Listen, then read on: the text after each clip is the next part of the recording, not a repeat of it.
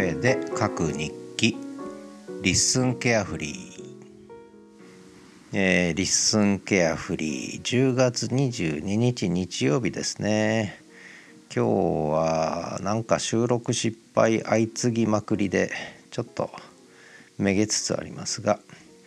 えー、最初の収録失敗が「えー、日曜日に配信している「始めるラジオキャンパス」これ Spotify から配信してるんですが、えー、私マイクを7月に買いました。ポッドキャスト始めたということでマイクを買いました。もっとちゃんとしたのを買えばよかったんですが一応ノートパソコンにつなぐ USB タイプのねスタンド型のマイクを買ったわけです。でこのマイクがえー、っと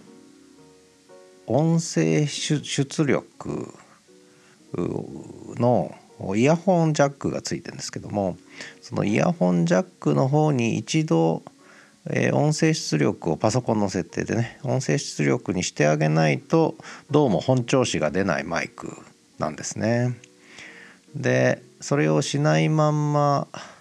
つまりのノートパソコンからの音声出力のまんまでマイクの方のイヤホンの出力を一旦そっちに切り替えるっていう作業をしないで、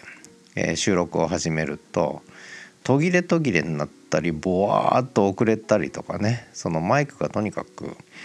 まともに動いてくれないというそういう特性を持ったマイクのようで どういう特性だと思いますけどね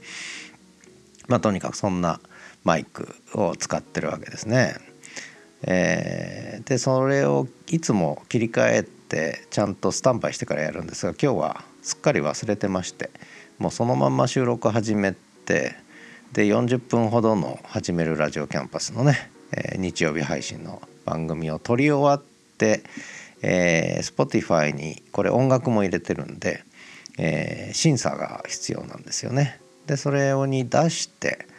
でその音源をダウンロードして音楽抜けたバージョンをリスンにアップして、えー、さて一息つこうと、えー、文字起こしを待とうと言って聞き始めたらなんとマイクの不調の収録だったと。えー、これまあ聞いてる人はびっくりすると思うんですが普通その前に確認するだろうと収録した音源ねごめんなさい私そういうのをせずにアップしちゃう人なんですね。それがもうそもそも問題なんですがでとにかくアップロードしてあこれはやる取り直しだと。で、まあ、一息ついた後にまあね気を取り直して再収録をしたわけです。でただその再収録する時に役に立ったのが LISTEN の文字起こし機能ということで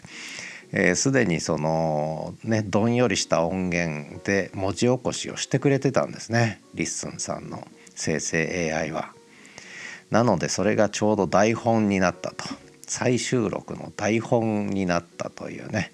失敗した音声の LISTEN で文字起こしされた台本を横に置きながらねそのまんま読んだりはしないんですけども、えー、一応それを横に置きながらこう喋ったわけですねこれが再収録ということで、まあ、比較的スムーズに楽に台本あったのでねできましたけれども、まあ、そんな副産物もあったよっていう、まあ、どうでもいい話が1つ目のお話ですね。えー、で一応撮り直したやつが、えー、Spotify からアップロードされました。で LISTEN の方はそんなこともあったので音声ファイルを差し替えたんですね。で文字起こしを一旦削除したんですが2度目の文字起こしをなかなかしてくれないと。えー、怒ってんのかもしれない。AI がね。まあそんなことはないでしょうけどもそんな形で今文字起こし待ちということなんですがまあその合間に、えー、リスンケアフリー声で書く日記をちょっと取っちゃおうと、ね、この失敗話も含めてね。いうことで今話してるんですがところがこのリスンケアフリーの方もなぜか、うん、まあ多分マイクのボリュームのボタンがちょっと動いちゃったんですね。えー、すごく音量が小さくなんか変だなと思ったんですよ収録しながら。その波線が出るじゃないですか。幅がちっちゃいのね、うん、まあでもそのまんま収録しちゃったんです。10分ぐらい。そうして聞いてみたらもうちっちゃくって聞きようがない。でこれは聞けない。でいくらリスンのラウドネスが機能が入ったからといってそれでも修復不能だろうと思ったんですが一応それを、えー、なんだ GarageBand でちょっと最大化して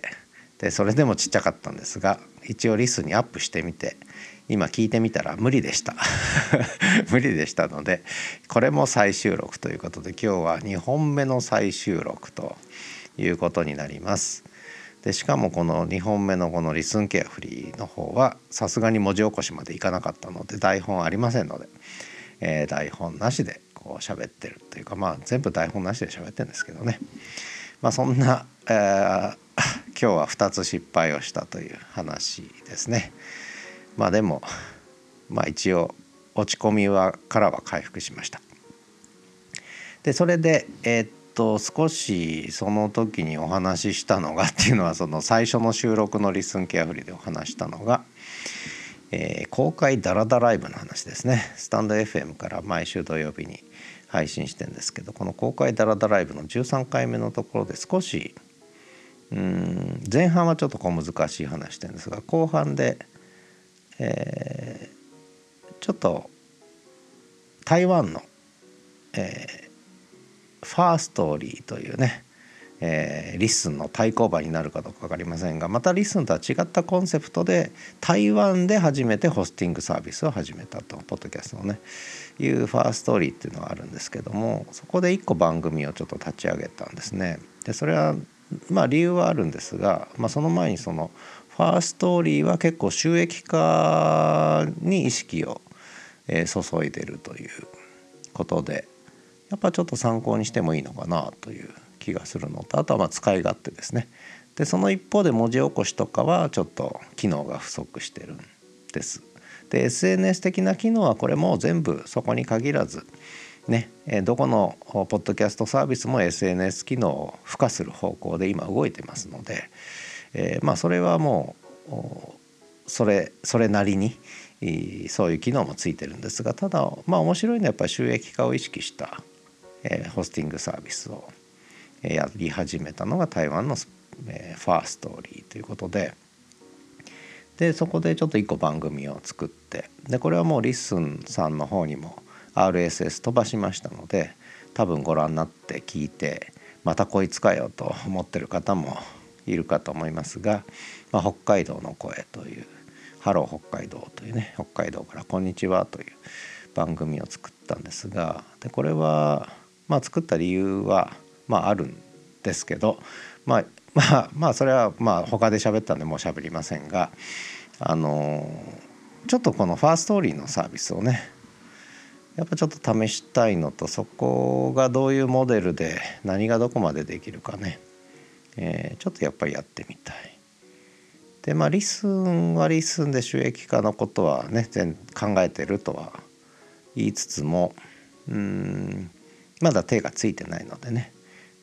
まあここまあそことはまた違った形で僕はいいと思うんですがただ何かやらないといけない。でそんな話をちょっとダラダライブでねダラダライブで後半喋ってるので、えー、一応紹介しておこうかなと思いますそれから声日記界隈ですがちょっと新しい方も入ってちょこっと聞かせていただいたんですがまだちょっとちゃんと聞かせていただいてないのでまたちょっとね、えー、ちゃんと聞かせていただいてからリアクションはしようかなと思ってるんですけどやっぱ面白いですね。そのちょっとだけ聞いてみましたけど。やっぱ新しい方が入ってくると楽しい嬉しい面白い、うん、なあと。まあいろんな方が見えるんで。まあいろ,、まあ、いろいろなんですけども。でもやっぱりああとこうちょっと耳を引かれるというかな、えー、気になる番組はちょっとありますね。そんなわけで、えー、皆さん良い週末をお過ごし中だと思いますが、えー、10月も下旬となりました、えー、程よい日々をお過ごしくださいではまた。